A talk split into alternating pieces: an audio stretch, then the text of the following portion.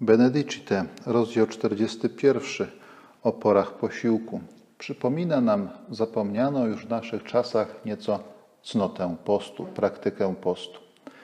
Przez post rozumiemy tutaj nie tyle e, pewną zdrową dietę, e, nie mamy tutaj na myśli zachowywanie przypisów takiej czy innej świętej, zachowywanie mm, nakazów kulinarnych takiego czy innego proroka, ale zwyczajne powstrzymanie się od jedzenia.